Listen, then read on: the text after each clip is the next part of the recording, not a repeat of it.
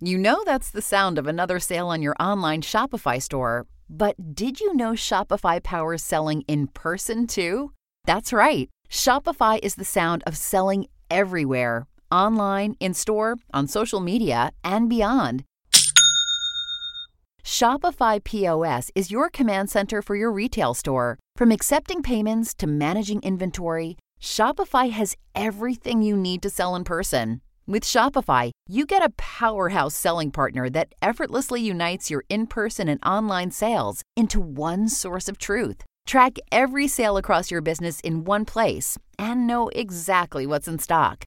Connect with customers in line and online.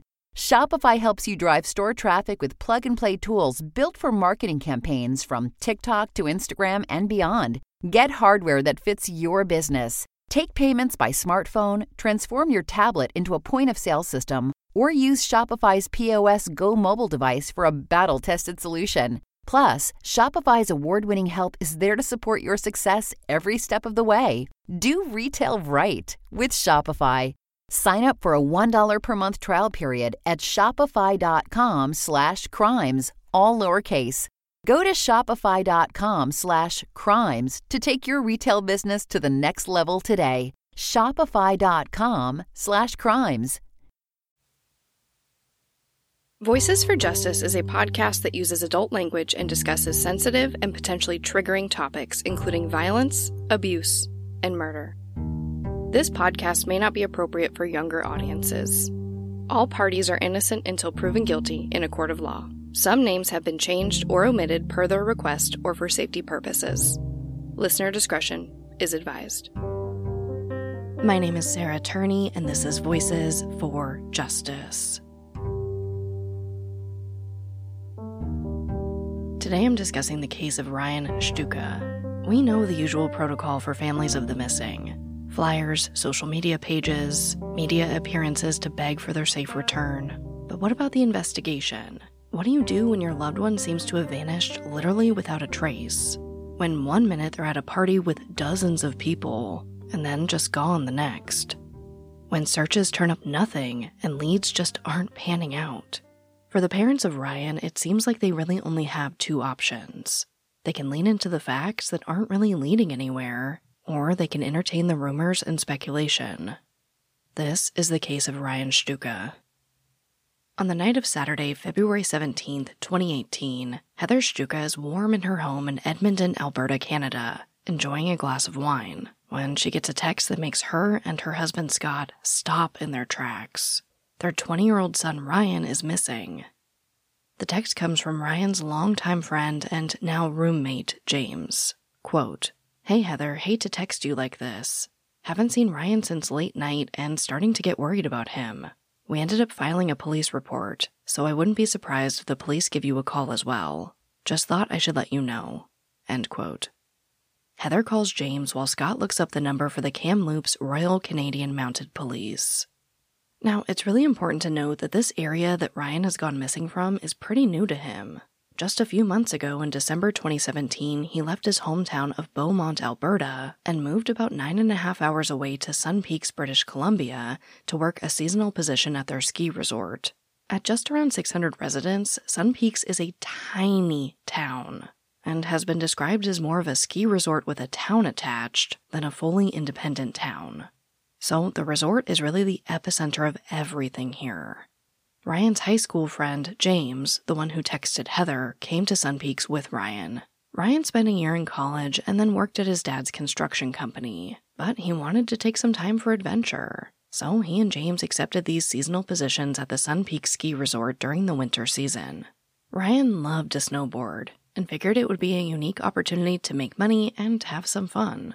In Heather's book, Missing from Me, she explains that it would take weeks to start piecing together the events of the night Ryan went missing. But when she speaks with James on the phone that night, she gets a very brief overview of what happened. He explains that after work, Ryan and his roommates went to a silent disco at a resort bar slash club called Bottoms.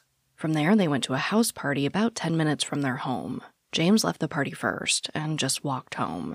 When their roommates, Chris and Kristen, left the party, they thought Ryan was right behind them, but apparently he wasn't. James admits that he was pretty drunk that night, So when he woke up the next morning, he assumed Ryan was already at work. But eventually, Ryan's boss texts them that night to say that Ryan never showed for his shift. So James starts calling his friends in the area to ask if they've seen Ryan. They go back to the party house. They make a post on Facebook, walk the paths that Ryan could have walked. They're calling hospitals, and eventually report him missing to the police. Of course, James knows that this is extremely out of character for Ryan to just not show up for work, but even his roommates, whom he's only known for a few months, also agree. Heather asks James to please keep looking for Ryan while she and Scott figure out their next steps. And pretty quickly, after speaking with the Kamloops RCMP, Heather and Scott decide to make the nine and a half hour drive to Sun Peaks. During the drive, Heather's heart drops when she realizes that the text message she sent to Ryan that morning was never delivered. It said, Good morning, love bug. Heather would send something like this to him almost every day. And while Ryan was grown at 20 years old and she didn't expect him to be right on top of these text messages, he did usually respond. So this just adds to her anxiety as she and Scott make this drive to Sun Peaks. Heather describes this drive as both the longest and shortest drive she's ever experienced. She and Scott would pull over almost every 15 minutes just to try to catch their breath. Heather also begins bargaining in her mind, pledging to be a better person, to live a better life, if her son could just be found safe. She also can't help but notice that as they get closer to Sun Peaks, the temperature was continuing to drop with every mile or kilometer. And she began wondering how long Ryan could survive if he was exposed to the harsh winter weather. About five hours into this marathon drive, they begin to get nervous that they haven't heard from the Kamloops RCMP and begin rationalizing that maybe they'd already found Ryan, but didn't want to notify them while they were driving. They envision being met by officers at the top of the hill to get the bad news. I mean, obviously, they're just running scenarios through their heads at this point, hoping for the best, but fearing the worst. But they do eventually get to the top of the hill, to Sun Peaks, and no one is there to greet them. At this point, they're early for their 7 a.m. appointment to meet with the RCMP, so they go to Ryan's home first. They see his Volkswagen Jetta sitting in the driveway covered in snow. Scott puts his hands to the window to look inside, hoping maybe Ryan was there. He wasn't, but all of his snowboard equipment was. Then Heather and Scott are greeted by Ryan's roommates as they share the same fears and exhaustion. And this is really when the Shtukas get a much clearer picture of what happened on the night Ryan went missing. This episode of Voices for Justice is brought to you by June's Journey. I'm pretty sure everyone here loves a good mystery, especially one with as many twists and turns as June's journey. You get to step into the role of June Parker and search for hidden clues to uncover the mystery of her sister's murder. You engage your observation skills to quickly uncover key pieces of information that lead to chapters of mystery, danger, and romance. So, what does that mean? Well, June's Journey is a hidden object mystery game. Essentially, you find hidden clues and uncover this mystery. But it's also more than that. You can customize your own luxurious estate island, you can join a detective club, and put your skills to the test in a detective league. I like that you can play totally alone, or if you want to play with other people, you can do that too. I find myself playing June's Journey in little breaks during the day, or most frequently at night before I go to bed. Whether you're craving a good mystery or just looking for an escape, I really do recommend June's Journey. Discover your inner detective when you download June's Journey for free today on iOS and Android. You know how to book flights and hotels. All you're missing is a tool to plan the travel experiences you'll have once you arrive. That's why you need Viator. Book guided tours, activities, excursions, and more in one place to make your trip truly unforgettable. Viator has over 300,000 travel experiences to choose from. Everything from simple tours to extreme adventures and all the niche, interesting stuff in between. So you can plan something that everyone you're traveling with will enjoy. Real traveler reviews give the inside scoop from people who've already been on the experiences you're considering. So you can plan with confidence. Free cancellation helps you plan for the unexpected. And 24 7 customer support means you can travel worry free. Download the Viator app now and use code Viator10 for 10% off your first booking in the app. Find travel experiences for you. Do more with Viator. Before I dive into the timeline, I think it's really important to understand Ryan's living situation.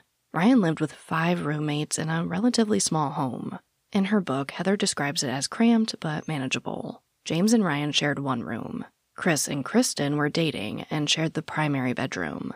Ellie and Jasmine shared the loft over the living room, and Ellie's boyfriend Ben from New Zealand was visiting and had been with them for about a month. So, really, it's a bunch of young adults living and working together, all coming and going from this house all day. Now, the day Ryan went missing started like most other days. He worked his normal 11:30 a.m. to 7 p.m. shift, helping resort guests get on and off tubes and pushing them down the lanes.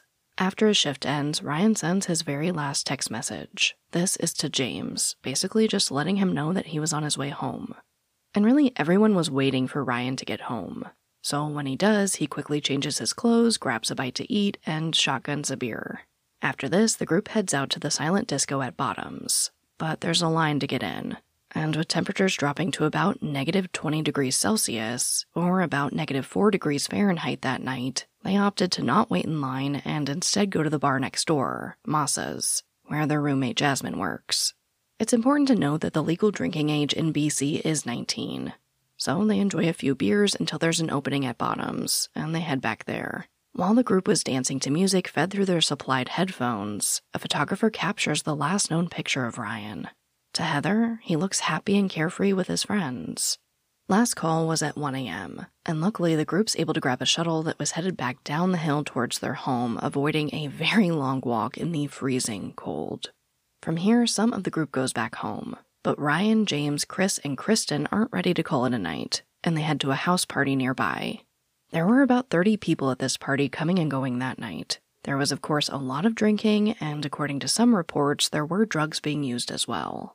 James is the first one to leave the party. He's pretty tipsy and accidentally heads towards a path that will get him home but is not lit and basically impassable due to the snow. Pretty quickly, he corrects his course and makes the short walk home using a path recently built after a hit and run that occurred three years prior. He says hi to his roommates and heads to bed. And this is where things get a little confusing. Not long after, at about 2:10 a.m., Chris, Kristen, and another person from the party named Jordan get ready to leave. Now, no words are exchanged, but as they're getting up and getting ready to leave, they see Ryan stand up and it looks like he's putting on his coat. So as Chris, Kristen, and Jordan leave, they assume Ryan is right behind them. But a few minutes into their walk, when they look back, Ryan isn't there. Now, they just figure that Ryan didn't leave the party like they thought, or he might have just been going a bit slower than them. But it's bitter cold outside, so they keep on to the house to warm back up. By this time, Jasmine had finished her shift at Masa's and invited some friends over, so the house is full. Chris and Kristen chat with everyone for a bit before heading to bed. But here's the thing no one actually recalls seeing Ryan leave the party, and people who came after his roommates left don't remember seeing him at the party at all. At this point in the story, they may not realize it yet, but Ryan is missing, and the temperature outside keeps dropping as the snow continues to fall. A little over an inch of snow fell that night, with an additional four to six inches forecasted to fall the next day. The next morning, Ryan's supervisor texts one of his roommates. Heather says she can't remember which one exactly. They ask this roommate to check and see if maybe Ryan overslept because he didn't show for his shift. In Missing from Me, Heather explains that Ryan was often late to work, despite being on resort property. He would usually show up a bit early to take the last run on his snowboard before clocking in for his shift, typically a few minutes late. So being late wasn't a huge cause for concern for his supervisor. When his roommate checks, Ryan isn't in his room, and his bed was messy as usual, making it pretty impossible to tell if he slept in it the night before so they figure that Ryan was probably stuck on a chairlift or just late going down the run. But then around 7 p.m., Ryan's supervisor reaches back out to say that Ryan missed his entire shift. This is when his roommates really begin to worry. While Ryan was often late, he would never just not show up to work without calling in. This is also when they notice that Ryan's employee pass and work boots were still in the corner. From here, they begin making calls, visit the party house, call hospitals, and finally, the police. After Heather and Scott are filled in, they meet with the RCMP. They all gathered at the fire hall where they were greeted by several officers and canine units who had been out searching for Ryan all night. The official command center was eventually set up at the ski patrol by the ski hall. Heather and Scott are ushered to a separate room and interviewed about Ryan and his life. After speaking to Heather and Scott, the senior case manager told them very bluntly, quote, based on the amount of alcohol he may have consumed, the time that has passed, and the freezing temperatures, the likelihood of finding your son alive is slim to none. End quote. Obviously, this is a huge blow, but not entirely unexpected. That's been their greatest fear all along the elements. Soon after, Ryan's roommates, James, Chris, and Kristen, show up to help with the search, as do a slew of volunteers from the community. Heather and Scott are instructed to stay at the command post. Heather describes these moments in her book, saying that every creak of the floor was met with anticipation that they'd get news about Ryan. After all, while the odds of finding him alive seemed bleak, it did appear to be an open and shut case. Ryan was likely pretty drunk, maybe on some type of drug, and could have very easily made a wrong turn or fell and succumbed to the harsh elements. Of course, they retrace Ryan's likely steps home, and it took the search team about 18 minutes, though they anticipate it would have taken Ryan closer to 10 or 15 minutes. But there was no sign of him. Investigators spoke to people from the party. They checked Ryan's cell phone, social media, and bank account. There was no activity after he went missing. At this point, the RCMP is really focusing their search on this three to four block area near the house party on Burfield Drive. They say that the heavy snowfall made things complicated. The snow was deep and soft, and they were concerned that Ryan might have been trapped or injured somewhere, but they continued to search. The RCMP and Kamloops Search and Rescue used canine units, drones with infrared cameras, snowmobiles, and helicopters to look for Ryan. The infrared technology did help them find some trails that they couldn't see on foot, but there was still no sign of Ryan. They also focused on digging into the snow to check if Ryan or any of his belongings might be buried under it. Scott even dug holes in the snow around Ryan's home and used an excavator to move large snow piles in the search. After searching the most obvious areas for Ryan, they had to start thinking outside of the box. Maybe Ryan went inside a building or a car to escape the snow. The RCMP then asked the public to check their vehicles and outbuildings for any sign of Ryan. And they also requested that residents in the area look at their security, dash, and trail cam footage. Searchers even went door to door in the village asking for dash cam footage and inquiring if anyone had seen Ryan. If Ryan was seen in this footage, it has not been released to the public. By the night of February 18th, the Kamloops search and rescue teams had done all they could to help search for Ryan and they say very bluntly that there's not much more they can do until the snow is melted, or they have a lead from the RCMP. At this point, the official physical searches for Ryan were over. But Heather and Scott weren't giving up. They moved to Sun Peaks to search for Ryan while their two teenage daughters stayed behind in Beaumont. They stayed for 14 weeks. And Heather told me that the community of Sun Peaks really rallied around them and became like a new family. They volunteered, went on purposeful walks to keep an eye out for Ryan. Heather and Scott spent time in their homes having meals together. Sun Peaks just really embraced them. And Heather was kind enough to speak to me for this episode. Here she is to further explain how the community embraced her family. I felt the most safe and loved in Sun Peaks than I felt anywhere else, just because I arrived at the same time they sort of learned about it. And we they watched me as I crawled out of that fetal position to kind of go to the sitting position to then, you know, walking around the, the village and they they saw a, a laugh and I never felt judgment from them. I felt like uh, the natural transition of grief was was there for them to see and they supported it all the way through. On February 26th, 10 days after Ryan's disappearance, a $5,000 reward was offered for information that could help locate him. Not long after, the reward was increased to $15,000. Ground searches continued every day, and posters, banners, and billboards with Ryan's picture were put up all around Sun Peaks and the surrounding areas. Now, Heather and Scott also begin to think outside the box to help Ryan. Heather creates a social media campaign with a Facebook group and an Instagram account, and this catches fire and leads to hundreds of volunteers joining from all over to help search for Ryan. Ryan's loved ones also designed a logo for missing persons flyers and clothing, which later became the mascot for the search efforts to find Ryan. The logo's this green dinosaur inside of a green heart, and is very affectionately referred to as the Shtukasaurus. Dinosaurs were Ryan's favorite as a kid. He loved those movies, The Land Before Time, his parents even had to learn about paleontology to keep up with his passion. But just as the RCMP and Heather and Scott felt like they were exhausting all possible avenues of finding Ryan, a new tip comes in that could change everything. In early April, the Sun Peaks News reported that someone at the house party told police that they'd recently found a text message suggesting that Ryan might have left around 1:40 a.m. instead of 2:10 a.m. Now, while this 30-minute difference doesn't seem like it would change much in Ryan's case, what it does is prompt investigators to revisit a previously dismissed tip that would now correlate with the new timeline.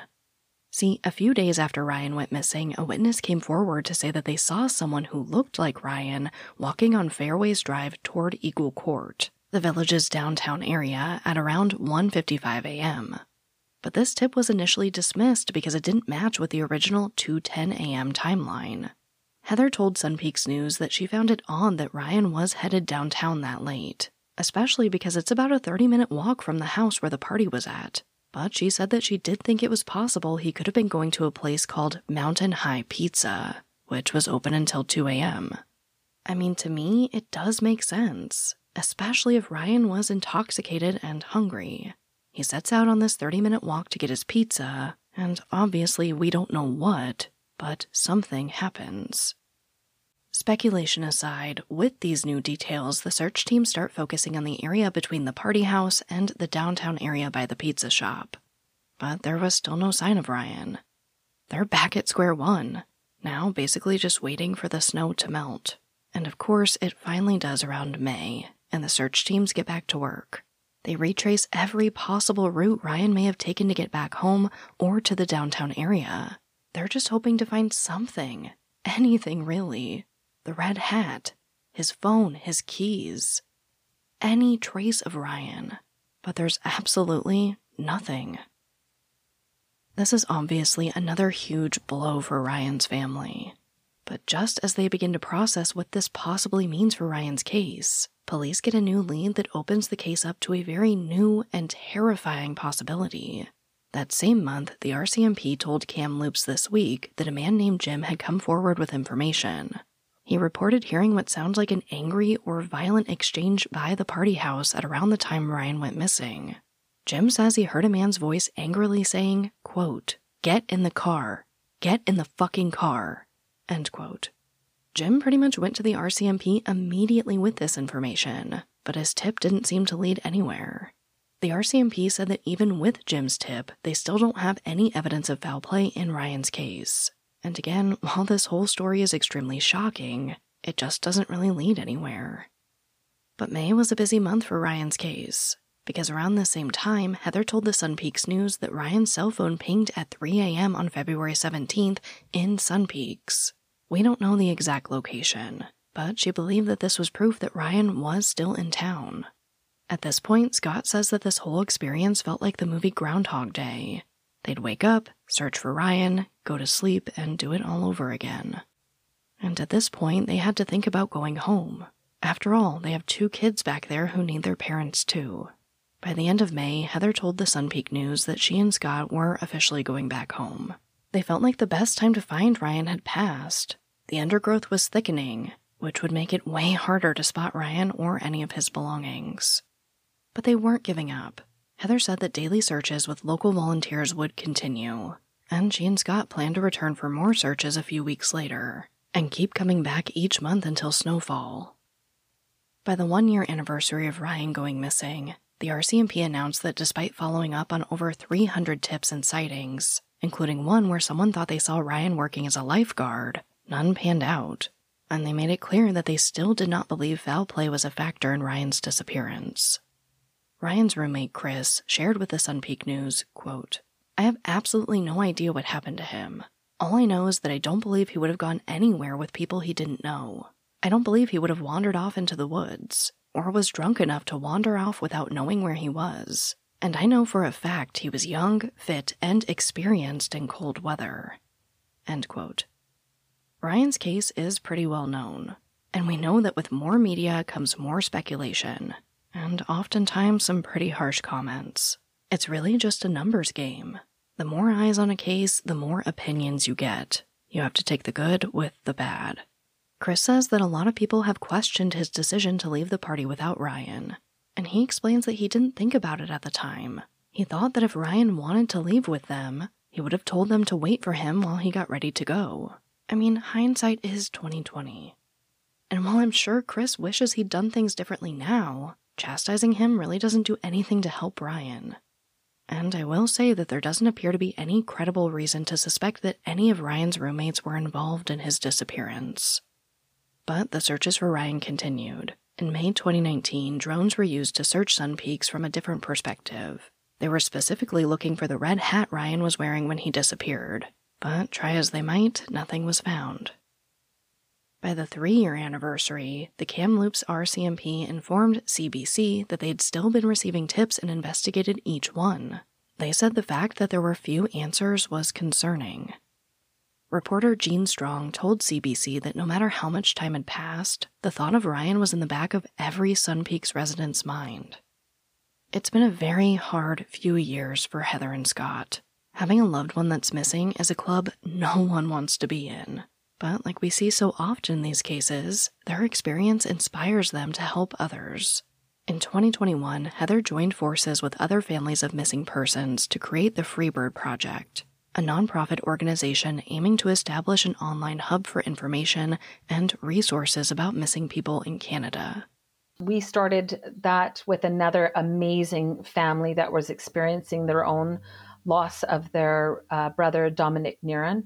So Tammy Neron and Kate Sinclair were um, two. They're two incredible individuals that had been part of a search for their brother. And uh, ten months after Dominic had gone missing in a plane uh, crash, they were able to recover um, the plane and then have some closure. And during that period of time, we had a lot of uh, conversations. They were providing some support uh, and resources on how to do aerial searches, along with um, you know getting drones to come in um, to do to do work. So we started when we came home, like how how can we best um, create this legacy for both Dominic and, and Ryan? And it seemed that if we could offer support to other families going through similar situations, that we would do so. And so we we work um, as much with families as we can. Uh, you know, I've I've been in contact with two families recently that are are going through their own uh, journey, and if I can provide some support at the onslaught when when everything is so overwhelming and there's this this feels like this desperate urgent need and i can help you navigate through some of those things that we had to go through alone then i find it like what an honor to do so if i it, it's a privilege to be able to do that. Of course in addition to the freebird project ryan's family continued to work for him. In march 2022 on ryan's 25th birthday a forensic artist created an age progressed sketch of ryan. The RCMP also gave an update, stating that the investigation into Ryan's disappearance would remain open until he's found. So, what happened to Ryan Shtuka? At this point, there are many theories. Some have speculated that he could have been hit by a drunk driver, and the driver hid Ryan's body out of fear. Gene Strong, former Sun Peaks news reporter, said that there were other cases in Sun Peaks where pedestrians were hit by drunk drivers late at night, and we know that the path James took from the party that night was created specifically after a hit and run accident. But Jean also makes a good point in saying that there were no reports of a damaged car, blood on the ground, or any signs of a car accident when Ryan went missing. Again, Sun Peaks is a teeny tiny town. It seems like if someone saw anything like this, news would get around. But you never know. Another theory was that Ryan overdosed at the party, and someone or multiple people there hid his body. Heather and Scott have their own theory, and it's way less sensational. They believe that Ryan died after leaving the party. Heather suggested that he might have fallen into a snowbank, and snowplows then covered him with more snow, trapping him. When I speak with families or loved ones close to these cases, I always like to ask if there's any misinformation out there that they'd like to clear up. And there usually is. Here's what Heather said about that. I always find it interesting, um, be, you know, because there's so much information that's come out, uh, and a lot of it goes to and, and you know i'm i always commend people when they're passionate and engaged that's that's what you want for any of your members of your community or your facebook groups for them to be passionate and engaged in the cause But what happens from that is sometimes that the misinformation happens, and then people will continue to to think that there's something outside of that. We have been very transparent from the from the beginning. There's nothing that um, I know about Ryan's case that you also do not have access to. So whether I've posted it, whether I've said it, um, it, it, may not all be in one one area, but I have never not said anything. And I don't know if I did that. I certainly didn't plan to be that transparent. It's just that's what we were, and we've just continued ongoing. And sometimes um, it's difficult when people come on and say, "Oh, um, so yeah, the roommate uh, that he was best friends with um, left without." Um, warning and, and, went back to Australia. Well, that's that's not true. Um, you know, they have a return ticket. That's what the the requirement is. Is in order to enter uh, Canada, you actually have to have a return ticket to go back. Um, and so those are some of the the the federal regulations that happened with that. So this person had gone, they had gone to the police, they gave their statement um, and said, if you need me to stay, I can change my flight. They said, there's no reason why. So stuff like that is irritating because I know that's not the truth. It, when you spin it, you make it sound so sinister. And and I'm not saying that there's that there's not cause to think um, suspiciously or through um, analytical lens at some of the information. I just I just sit there and go it might not be as accurate as you think. So when you hang on to something and you make it into a truth that is not necessarily true. The other one I think that I find the most difficult is uh, when people are like, well, he was at the party and then this we heard in the car.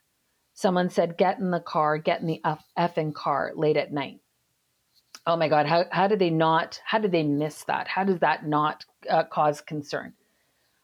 I'm, I'm not saying it doesn't. It was certainly reported to um, the the rcmp within a, a, day after this person had heard it.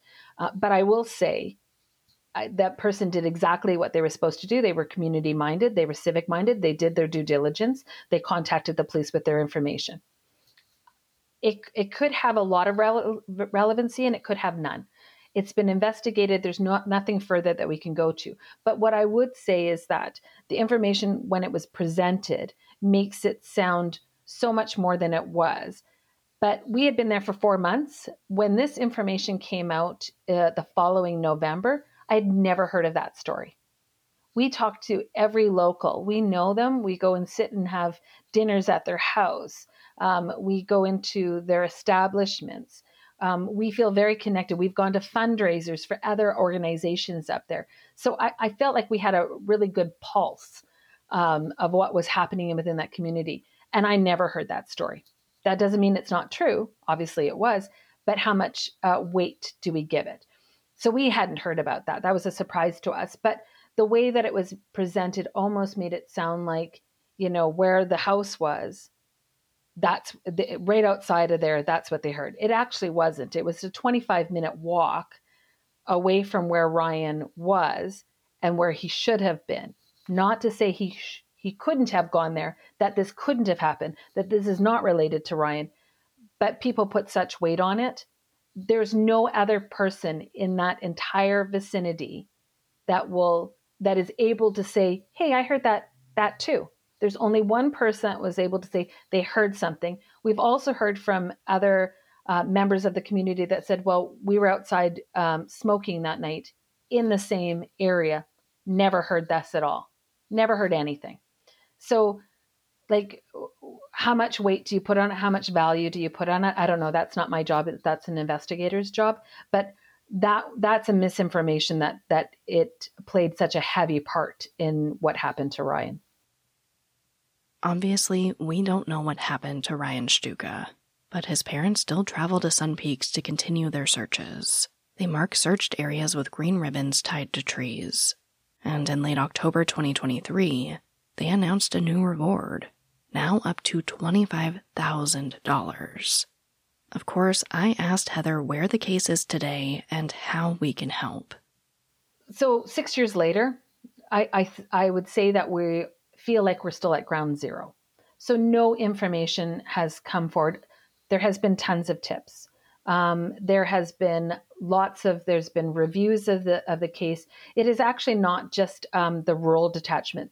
Um, they have sent it. It's gone to um, city divisions. It's gone to major crime units. So this um, this file ha- is very comprehensive and has been looked over uh, by numerous people and reviewed by numerous people. So they're still very accountable to us. We still get uh, regular updates. Uh, there's that level of respect that comes uh, when we need something that they get back to us right away, even if we pass on information or know that somebody else has. They're they're very accountable to us, and so we're lucky in that regard. I know that not everybody has the same experiences, um, but in our our particular case, we've been satisfied with the level of service that has been provided for Ryan. Uh, so no new information. Still sitting there. Ryan's still considered a missing person. There's nothing that leads investigators to think that it's suspicious in nature or foul play. That doesn't mean that it's not case, but there's nothing that leads them there. So we continue to do the same thing. For for people that are coming in, listening to Ryan's story, reading about Ryan's story is really important to us one of the things that we we always say share the story a great way uh, to do that is through we have these 3D dinosaurs called Shtukasauruses that were created by a group of women that I I had not known before uh, Ryan's disappearance, and then they've become such a family to us. I call them the unicorns because they're like mythical creatures that you never expect people to to to be so amazing um, and want to help in such a, an amazing way. So they're my unicorns. And um, one of the unicorns created this 3D um, dinosaur, which again was a, a, love of Ryan's when he was a child.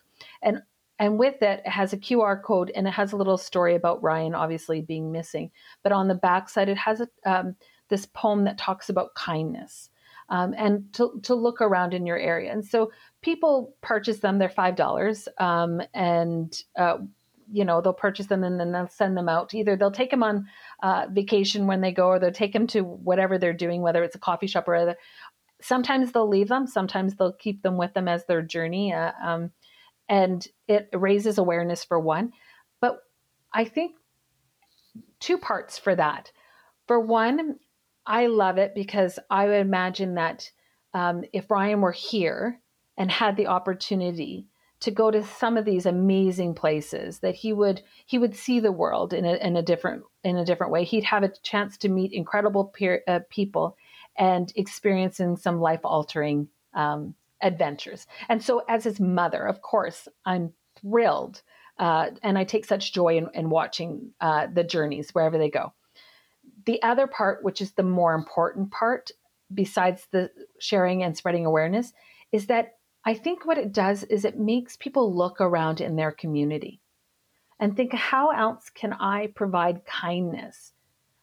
Is there a family that's experiencing a loss uh, or missing child like Ryan? Um, do they need support? Is there something that I can do? Maybe it's looking around and seeing your neighbor requiring something. And, and what it does is refocuses uh, our minds on doing something that's kind. And I think in this world right now, it feels like kindness is in short supply. This brings me right to our call to action. With this new reward available, it's important that we share Ryan's missing person poster. And of course, if you're looking for more ways to support the family, you can join the Facebook group Missing Ryan Shtuka and follow the Instagram account at Find Ryan Shtuka. And if you feel so compelled, you can get yourself a Shtukasaurus and help spread the word about Ryan. I got a box of them to share on my travels and just left one in New Hampshire and Georgia because as you guys know, I fully believe there is always hope. As a reminder, 20 year old Ryan Shtuka was last seen in the early morning hours of February 17, 2018, at a house party on Burfield Drive in Sun Peaks, British Columbia, Canada. He was wearing dark gray jeans, a white and gray shirt, a blue jacket, and a burgundy hat with the logo of a rugby club he was a part of, the Nor'Wester Athletic Association. Ryan has blonde hair, brown eyes, is 6 feet tall, and weighs 180 pounds. Anyone with information is asked to contact the Kamloops Rural RCMP at 250 314 1800 or Crime Stoppers at 1 800 222 8477. But as always, thank you, I love you, and I'll talk to you next time. Voices for Justice is hosted and produced by me, Sarah Turney, and is a Voices for Justice Media original. This episode contains writing and research assistance by Haley Gray. If you love what we do here, please don't forget to follow, rate, and review the show in your podcast player. It's an easy and free way to help us and help more people find these cases in need of justice.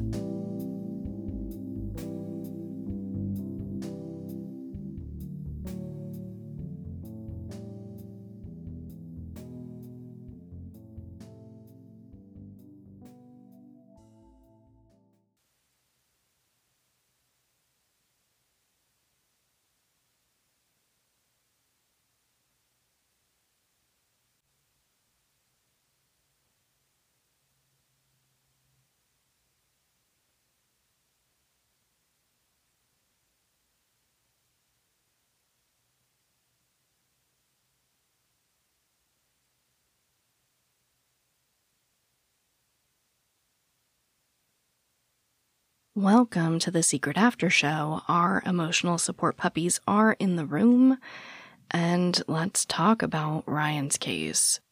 This is another one of those cases, you guys, where he's just gone without a trace, which feels so weird to say because I don't ever feel like that's really the case. Like, how does someone actually just vanish into thin air with no evidence? But it feels that way in this case. I mean, People don't know when he left the party. Nobody remembers him leaving. But then the people who are there later don't remember him being there at all. I don't know. This is a hard one. I do want to give like a shout out to the Sun Peaks community for the way that they really seem to have rallied around this family. That doesn't always happen, and I think that that's really amazing, and I just want to give them um, some accolades for that. I also do want to point you guys one more time to Heather's book, Missing from Me. It's no secret that I really like when families tell their own stories. So if you want to hear everything in really great extreme detail, um, go buy Heather's book. I think it's really fantastic. And of course, I'll have a link to that in our show notes. Now, on to what's going on with me. well, a lot is going on with me. Um, as you guys might have seen, I took last week off for a little uh, rest. Oh my goodness, I needed some rest. Um, I actually spoke to my dad for the first time in five years, and I have about two hours of audio that I don't know what I'm going to do with. Um, to be totally honest, I'm split between like, I, I want you guys to hear it because this is probably no, I know. It, it's the first conversation where I came ready with questions, which is kind of crazy to think about and to say, but all those other times I talked to my dad, I didn't really have like anything planned out um, because I think it's such a hard and really scary thing to do. I usually just kind of did it in the moment. Um, you know, that last call, that's the first episode of Voices for Justice season one um, I was just like, I'm going to do it. I'm going to call him. And I like pressed dial and didn't have anything in mind other than asking him to go on ABC 2020. Um, and when I met with him in 2017, of course, you know, uh, I called him before and we, we planned to meet. I did have time to prepare, but I didn't. I just um, thought I'd go there and have a conversation with him. So this time, for the first time ever, I, I came with a long list of questions. And, and not only that, I came with his own statements. Um, you know, he's made this case that I need to rely on my memory. I didn't see anything and I didn't hear anything, which is true. I was 12. I, I say I saw very little and remember even less, unfortunately. So I came prepared with a list of questions and his own statements. Um, and it was really different, really, really different this time. Um, like I said, I don't know what I'm going to do with that because, on one hand, that's what he wants.